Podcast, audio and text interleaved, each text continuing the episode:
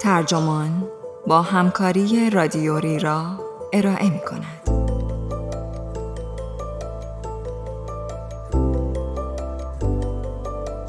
در پایان خودتان خواهید شد. این عنوان یادداشتی است به قلم الکساندر استر که در ایان منتشر شده و ترجمان آن را با ترجمه فاطمه زلیکانی در پاییز 1400 منتشر کرده است. من ایمان رئیسی هستم.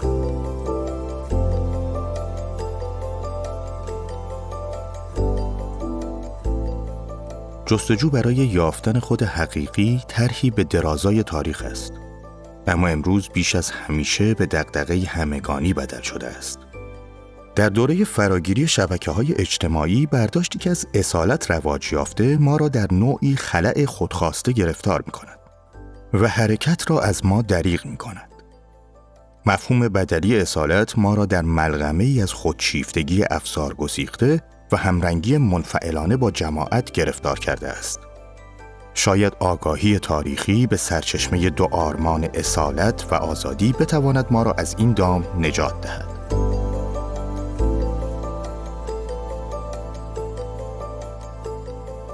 خودت باش. دیگران همه از قبل اشغال شدهاند. این لطیفه مشهور که غالباً به اشتباه به اسکار وایلد نسبت داده می شود، بیان که بار کنایی به خود بگیرد، در کتاب های خودیاری و وبلاگ هایی به چشم می خورد که اصالت را تجلیل می کنند. این کتاب ها و وبلاگ ها عبارت خودت باش را هدفی ارزشمند و تقریبا دست نیافتنی قلمداد می کنند. دلیل این امر قابل درک است.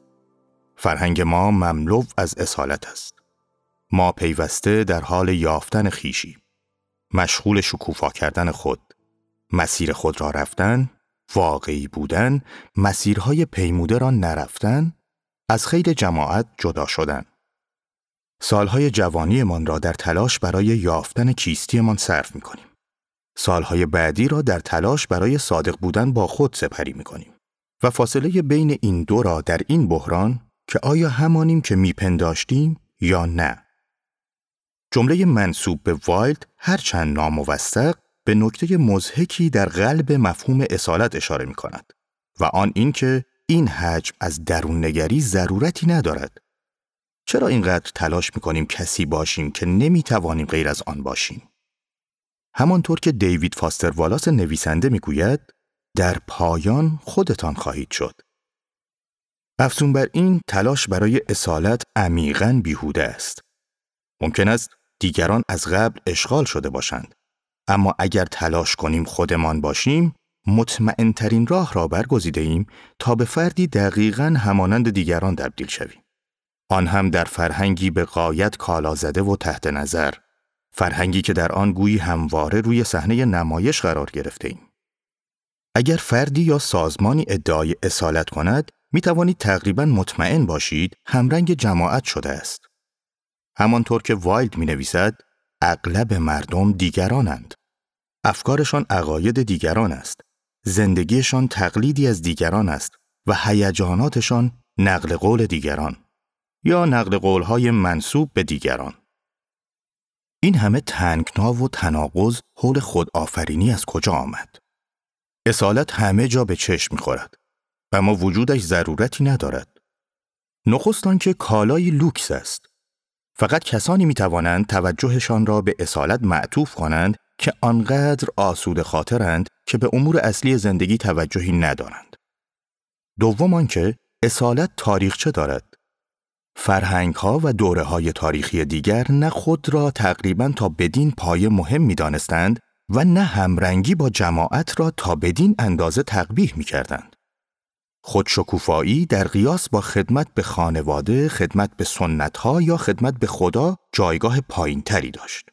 البته اگر جزئی از آنها محسوب نمی‌شد. مانند هر مفهوم دیگر اندیشیدن به تاریخچه و حیث امکانی اصالت کمکمان می کند بهترین راه رسیدن به آن را دریابیم. به نظر می رسد اصالت حداقل در ابتدا رقیبی مذهبی داشت. در حقیقت اصالت غربی را نمی‌توان بدون توجه به آن خدای برگزیده مسیحی فهم کرد. خدایی که تصمیم گرفت انسان شود. یک راه برای فهم اصالت فهم آن به مسابه میراثی است که بعد از مرگ خدا برایمان باقی میماند. مسیحیت با شخصیت بخشی به خدا به کشمکش های درونی مؤمنان اهمیت بیشتری داد. خدا در هیئت عیسی مسیح که اسکار وایلد او را اول فرد گرای تاریخ می‌خواند صرفا ربی نیست که در خدمتش بکوشیم بلکه یکی از ماست انسانی با روایتی شخصی که به بندگان متواضعش درسهایی میآموزد تلاش مسیح برای دست و پنجه نرم کردن با وسوسه نپذیرفتن تعصبات آلوده به سالوس و تمایل به فدا کردن خیش همان کشمکش هایی است که هر فرد مسیحی با آن روبرو می شود. اگر مسیح بود چه می کرد؟ برای آنکه دریابید چه نکته تازه‌ای در میان است، توجه کنید به تفاوت چهل سالی که موسا و چهل روزی که مسیح در بیابان به سر بردند. کشمکش موسا بیرونی است. خودش را تابع خدا کند، از دستورات کاملا طاقت فرسای او پیروی کند و قوم برگزیده او را به سرزمین موعود ببرد. در مقابل کشمکش مسیح درونی و روانشناختی است. خداوند او را به حال خود رها کرده است. او باید با تکیه بر قدرت درونی خیش با وسوسه مقابله کند و به الگوی پیروانش بدل شود. مسیح فقط خدا و انسان در یک وجود نیست. او به کلیت زندگی انسانی بارقه ای از الوهیت می بخشد. داستان وی تمام دنیای درون را در معرض دید قرار می دهد. آن را مشهودتر می کند و به قلمرو مهمترین امور معنوی ارتقا می دهد. از آن پس است که تاریخی طولانی از درون نگری آمیخته با رنج آغاز می شود. شاید نخستین و مهمترین روان شکنجه دیده به سنت آگوستین تعلق داشته باشد. فیلسوف و کشیش رومی شمال آفریقا در قرن چهارم میلادی که غالبا ابداع مفهوم مدرن درونگرایی را به او نسبت می دهند. آگوستین پسر لذتگرای مادری پریزکار بود که تا پیش از مواجهه با مسیح معنا را در رابطه جنسی، پیروی از عقاید بدعت آمیز مانوی و مطالعه آثار کلاسیک یونان و روم باستان می‌دید. اما مواجهه با مسیح سرآغاز دوره طولانی از بحران شخصی و تغییر مذهب شد که به محور زندگی نامه خودنوشت او اعترافات بدل شد. می توان در اعترافات جستجو درون نگری های مشتاقانه و حتی کنارگیری های خودخواهانه و تنظامیزی را مشاهده کرد که مشخصات اصالت مدرن را ترسیم می کنند. آگوستین با لحن دوران جوانیش می نویسد پروردگارا یاری امده پاک دامن باشم اما نه اکنون آگوستین بیش از آنکه به دنبال تجلیل، یافتن و تحقق بخشیدن به خود باشد، فرایند فراتر رفتن از خود را روایت می کند. همانطور که چارلز تیلور فیلسوف کانادایی می گوید، آگوستین تلاش می کند به درون و به بالا سیر کند یا به بیان دیگر با سیر در درون رو به بالا حرکت کند. تغییر آین آگوستین مستلزم تعدیب نفس و مخالفتهای فراوان با نفس است. تیلور که سیر تاریخی پیدایش خود مدرن را در کتابش سرچشمه های خود به سال 1992 شهر می دهد، می نویسد آگوستین به درونگرایی روی می آورد چون گامی به سوی خداوند است. به همین نحو قرنها بعد و پس از آنکه نهزت اصلاحات پروتستانی کشمکش های شخصی مسیحیان با وجدان را مورد تأکید قرار داد، فیلسوف دانمارکی سورن کیرکگارد نیز درون نگری را مسیر اصلی حرکت به سوی خداوند تعریف کرد. کیرکگارد با آگوستین هم نظر است که مسیر حرکت به سوی خدا جایی در اعماق سرگیجه آور زندگی درونی نهفته است. یا به تعبیر آگوستین جایی که خودمان برای خودمان به مشکل بدل شده ایم. نکته دیگر آنکه کیرکگارد در جامعه جدیدی که رو به انبوه سازی می رفت و در فشار همرنگی با جماعت دشمن اصالت را تشخیص داد. وی مانند برخی از نویسندگان معتاد به توییتر امروزی که احساس دوگانه‌ای به این شبکه اجتماعی دارند از یک سو جذب بحث و جدلهایی شده بود که در صفحات روزنامه های قرن نوزدهم کپنهاگ به چشم می‌خورد و از سوی دیگر عمیقا از فشارها و تحریفهایی که رسانه های ارتباط جمعی می توانستند اعمال کنند آگاه بود.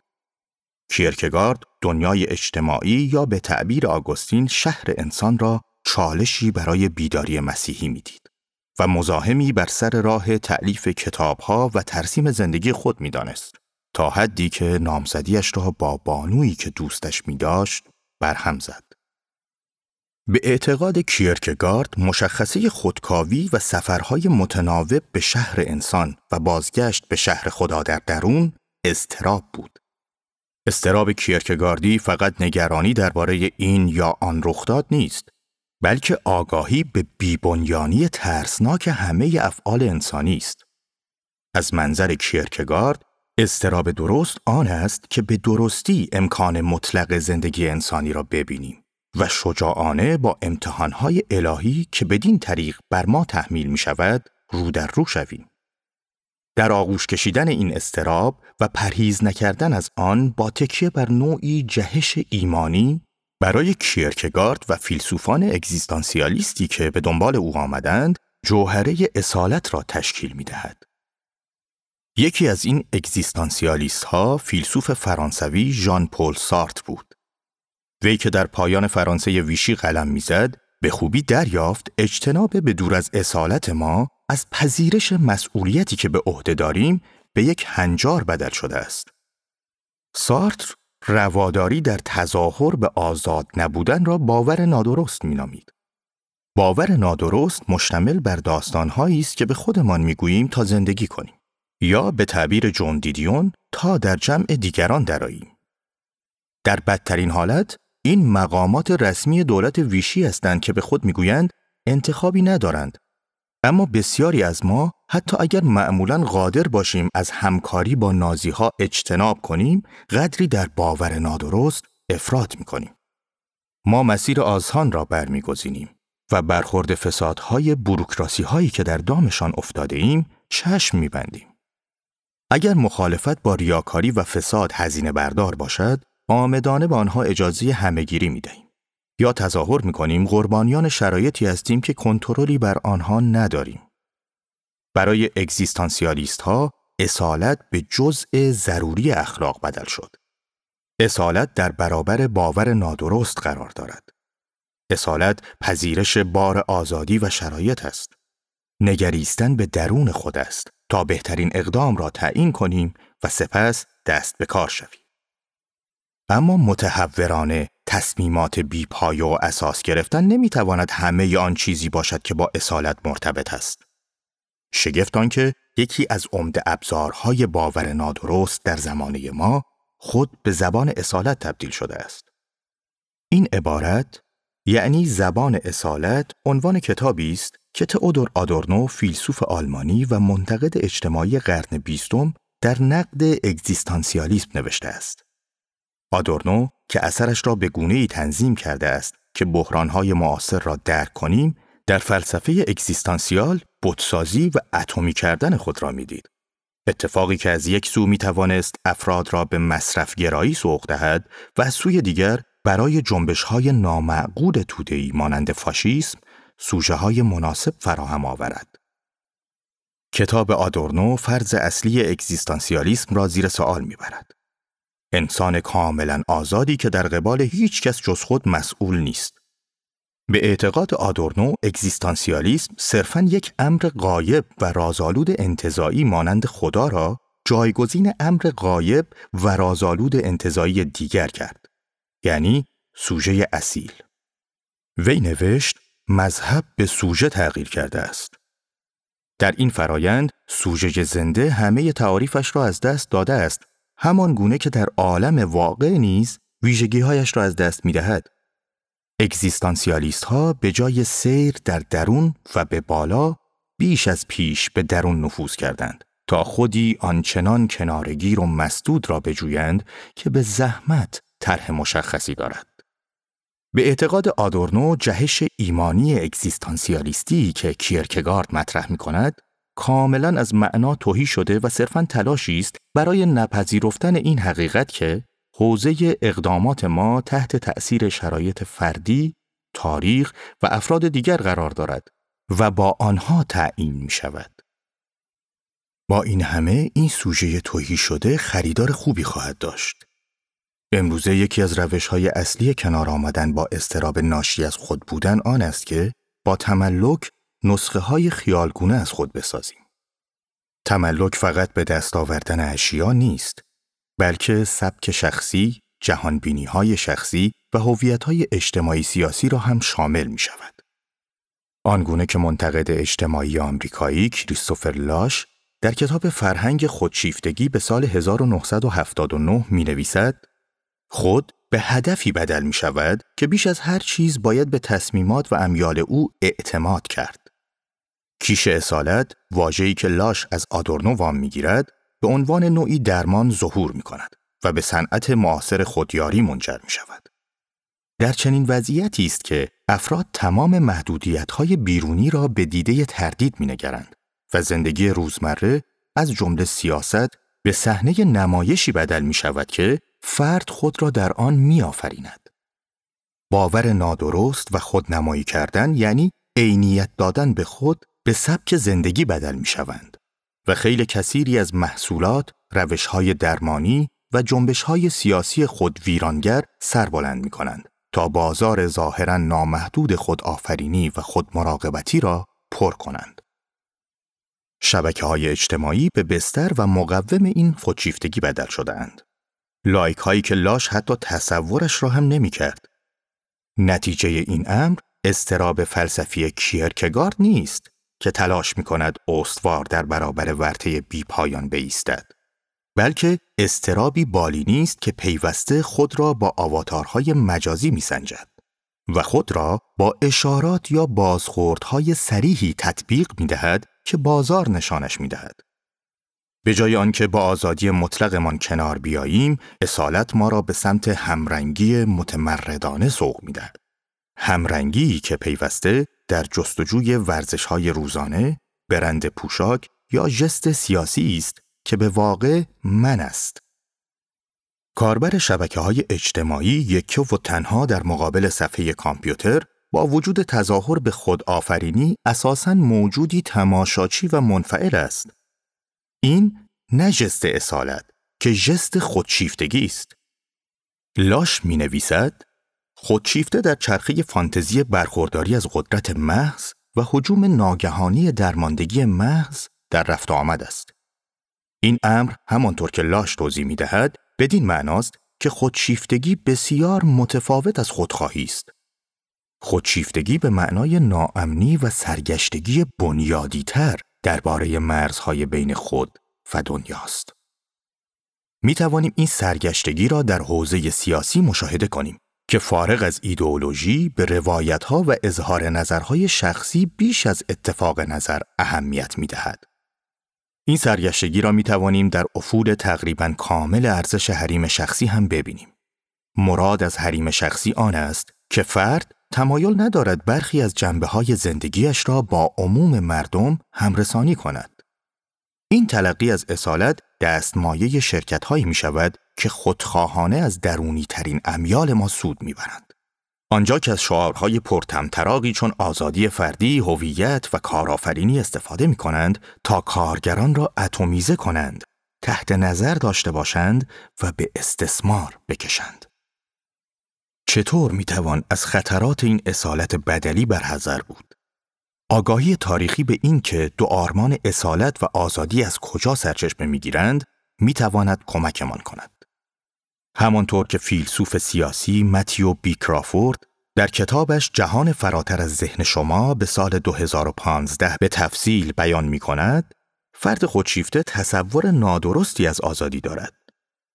وی جا پای آدورنو و لاش می‌گذارد و با آنها هم عقیده است که بی بنیان بودن اقدامات انسان بدین معنا نیست که انسانها کاملا خود مختارند یا باید باشند. ما در زمان و مکانی مشخص به دنیا می آییم. با ویژگی های روانشناختی و فیزیکی مشخص و در میان مردمان و سنتهای مشخصی که به آنها دسترسی داریم و می توانیم از آنها استفاده کنیم یا آنها را نپذیریم. این محدودیت ها صرفاً زمانی تضعیف کننده هستند که آنها را تضعیف کننده بدانیم یا آنها را قیودی بدانیم که خود آرمانگرایانه باید از آنها رها شود.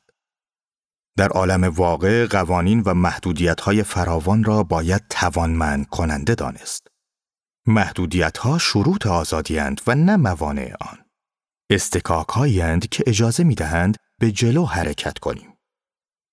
در مقابل کرافورد می نویسد فروش آنلاین و دیگر محیط های مجازی یا فیزیکی بیش از حد طراحی شده و بیش از حد کنترل شده دنیایی بدون استکاک خلق می کنند. دنیایی که ما را در مرکز من دنیای کوچک خودمان قرار می دهد و هیزم به آتش هوسهایمان می ریزد. اما به گفته کرافورد این کنترل مشهود ما را ناتوانتر و ناشادتر می کند و البته مستعد مصرف بیشتر که غیر منتظره هم نیست. در چنین شرایطی اصالت واقعی در درجه نخست مستلزم مقاومت در برابر خود مجذوبی و خیال پردازی و در درجه دوم پذیرش و تایید وابستگیمان به یکدیگر و به تأثیر پیشامدهای تاریخی است که در هر گوشه از زندگیمان مسکن گزیدند. این کار دشوار است. چرا که تقریبا همه چیز فرهنگ تشویقمان می کند به خودمان و به وعده هایی بازگردیم که می توانیم با کمک آنها از تاریخ بگریزیم و اقبال و بدشانسی را از زندگیمان حذف کنیم. راه ساده ای که کرافورد پیشنهاد می کند یادگیری انجام یک کار است. یادگیری یک مهارت مانند نواختن یک ساز، تنظیم موتورسیکلت که این انتخاب کرافورد است. نصب دیوار کاذب یا سرودن یک غزل فوراً ما را با محدودیت های مشخصی مواجه می کند و ما را در پای کسانی می اندازد که در انجام آن کارها مهارت دارند. این امر مستلزم تواضع است اما همزمان رقابتی اصیل خلق می کند. کمکمان می کند با متعادل سازی دوباره رابطه امان با خودمان خودشیفتگی را درمان کنیم. در فرایند تسلیم شدن به قوانین و تمرکز بر مهارت نه قدرت مطلق خواهیم بود و نه درمانده بلکه خود را جایی در میانه این دو میابیم. ما موجوداتی وابسته ایم با بدنها و ذهنهایی ضعیف و ناتوان. مستعد دست و پا زدن و شکست خوردن و البته هر کداممان مجهز به مجموعه بیبدیل از منابع و توانایی هایی که می توانیم در بستری مناسب آنها را با سرعتی اعجابانگیز بپرورانیم و همین امر کمکمان می کند مرتبا بر موانع کاملا جدی فائق آییم. خلاصه بگویم ما موجودات زیرکی هستیم. ما با زیرکی است که دوام می آوریم. همان گونه که اودیسیوس و پرومتئوس کهن الگوهای زیرک یونان باستان نشانمان داده اند. یادگیری یک مهارت معنای دقیق خودشکوفایی را به ما میآموزد. واژه اصالت از واژه لاتین اوتنتس می آید. به معنای استادکار یا فردی که بر اساس توانایی های خود عمل می کند. اوت به معنای خود و هنتس به معنای ساختن یا کار کردن روی چیزی. نکته مهم آن است که این واژه به معنای سازنده خود در معنای کسی که خود را می‌سازد نیست بلکه به معنای فردی است که به اختیار خیش می‌سازد یا عمل می کند. ساختنی بیرون از خود. وقتی خودخواسته چیزی می‌سازیم در حقیقت خودمان را شکوفا می کنیم. ما احساسات درونی را به امری واقعی تبدیل می کنیم. این اندیشه که رضایت خاطر رهاورد انجام فعالیتی کاربردی است اگر زودتر از ارسطو مطرح نشده باشد به خود او می‌رسد ارسطو بهترین زندگی را زندگی خودبسنده یا خودمختار می‌دانست و در تحقق فعالیت کوشید که شاخصترین ویژگی انسانی است یعنی استفاده از اقلانیت جامعه محور که ما را از دیگر موجودات جدا می کند. اگر اصالت را از منظر تاریخی فهم کنیم، کشش ظاهر مقاومت ناپذیر آن جذابیت خود را تا اندازه از دست خواهد داد. جستجو برای یافتن خود همانند درونی سازی و کالاسازی یک ایدئال مذهبی می تواند با شکست مواجه شود. و فرد را به اتش تملک و خودشیفتگی گرفتار آورد. البته این بدین معنا نیست که طرح خود آفرینی اصیل کاملا فاقد اعتبار است بلکه صرفاً بدین معناست که تأملات ما در باب درونی ترین احساسات و امیالمان نمی‌تواند به خودی خود هدف باشد. این تأملات حتی اگر نتوانیم مانند آگوستین به درون و به بالا سیر کنیم، تنها در صورتی ارزشمندند که کمکمان کنند با مجذوب شدن خلاقانه در دنیای بیرونی در نهایت از خودمان عبور کنیم. به بیان دیگر، سیر درونی در صورتی خوب است که برای بازگشت به بیرون برنامه ای داشته باشیم. اگر خوش اقبال باشیم، آن وقت می توانیم خودمان را در کاری معنادار در آنچه تولید می کنیم بیابیم. اما بر سر معنای متعالیتر چه می آید؟ آیا باید به کلی سیر رو به بالا کاری که آگوستین کرد را رها کنیم؟ بعضی از ما اعتقاد به خدا را امری دور از دسترس و حتی عبس می دانیم. در حقیقت کیرکگارد رابطه ما با خدا را به مسابه امری عبس تعریف می کند. وی می نویسد عبس یک مقوله است. شاخصه منفی از ارتباط با امر الهی. عبس بودن تجربه این امر است که قدرت خرد ما در برابر انتخاب هایی که به عنوان انسان با آنها مواجهیم ناکارآمد است. اینجا همان جایی است که مذهب ممکن است دست به جهش ایمانی بزند. همانطور که کیرکگارد می‌گوید وقتی فرد معتقد ایمان دارد عبس دیگر عبس نیست. به همین ترتیب آلبر کامو همقطار اگزیستانسیالیست سارتر می نویسد عبس از تقابل نیازهای انسان و سکوت نامعقول جهان متولد می شود. برای اگزیستانسیالیست هایی مانند کامو و سارتر این ایمان نیست که عبس را مغلوب خود می کند. بلکه فقط تصمیم ها و اقدامات انسانی هند که چنین قدرتی دارند. همانطور که دیدیم این تمرکز بر عمل اتمی شده می تواند به نفس گرایی انتقال یابد. پس دقیقا چگونه باید به خدای قایبمان بیاندیشیم؟ تلقی کیرکگارد از ابس متأثر از رومانتیک های آلمانی اواخر قرن هجده است. به گمانم این گروه از هنرمندان، فیلسوفان و منتقدان برای درک رابطه ما و سکوت نامعقول جهان یا آنچه خودشان امر مطلق مینامند روش بهتری ارائه می‌دهند. متفکران رومانتیک در تلاش بودند تغییرات تکنولوژیکی، اجتماعی اقتصادی، سیاسی و زیبایی شناختی را درک کنند که به اروپا رسیده و از دنیا افزون زدایی کرده بود. آنها هم به فلسفه روشنگری که در نظرشان بیش از اندازه خردگرایانه بود و هم به جامعه بیش از اندازه خردگرا واکنش نشان دادند. آنها نه فقط می ترسیدند به والدین بورژوایشان شبیه شوند، بلکه می ترسیدند به چیزی بدل شوند که بعدها آدورنو جامعه کاملا مدیریت شده نامید. آنها مجموع مناسباتی را معرفی کردند که تا به دینجا درباره آن سخن گفتم. مناسبات بین جماعت و فرد، بین شهر آلوده شده و طبیعت بکر، بین بیمعنایی روزمره و شور زندگی خلاقانه. در نظر آنها عدم تناسب بین تلاشهای انسان و فقدان مشهود معنای آسمانی بیش از آنکه عبس باشد تنظامیز بود. امروزه انسانهای شوختب را افرادی بی احساس می دانیم که از خود مراقبت می کنند. رفتارشان با توهین و طعنه همراه است و از جدی گرفتن امور واهمه دارند. گونه خودشیفتگی. اما برای رومانتیک های چون شلگل، تنز در وهله نخست ویژگی عینی رابطه انسان با جهان است و فقط در وهله دوم است که روی کردی شخصی محسوب می شود. وضعیت ما تنظامیز است. از آن رو که امر مطلق یعنی بنیان و دلیل وجود ما تا ابد از دسترسمان خارج است. و با این حال نمی توانیم از تلاش برای دست یافتن به تمامیت به ویژه در هنر دست برداریم. این امر مطلق را حتی نمی توان به درستی بازنمایی کرد چه رسد به آنکه به آن دست یافت.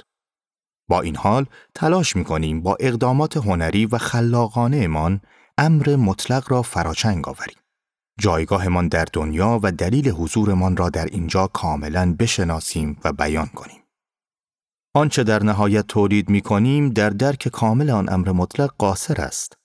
اما تکه است که با آن کل فراچنگ نیامدنی ارتباطی هرچند محدود دارد. رومانتیک های تنزگرا این وضعیت را عبس تلقی نمی کنند بلکه آن را مقتضی می دانند. اگر قرار است اصیل باشیم باید از روی شوخ طبعی و تواضع محدودیت دیدگاه و تلاش فردیمان را بپذیریم بی آنکه محدودیت ها ناامیدمان کنند. باید ماهیت لاجرم چند پاره تلاش هایمان را در آغوش کشیم و با زندگی کردن تجربیات دیگران از جمله آنها که قبل از ما آمده اند بر غنای تجربیاتمان بیافزاییم. از این طریق است که گامی چند به سوی امر مطلق برمیداریم. نگرش تنظامیز به ما اجازه می دهد مانند سقرات حقیقتا بدانیم که نمی‌دانیم و همچنان که مرزهای نادانیمان را عقب میرانیم با نادانی خود کنار بیاییم. و با درکی اصیل از محدودیتهایمان میلمان را برای درک تمامیت تعدیل کنیم. از این منظر سکوت جهان دیگر نامعقول نخواهد بود.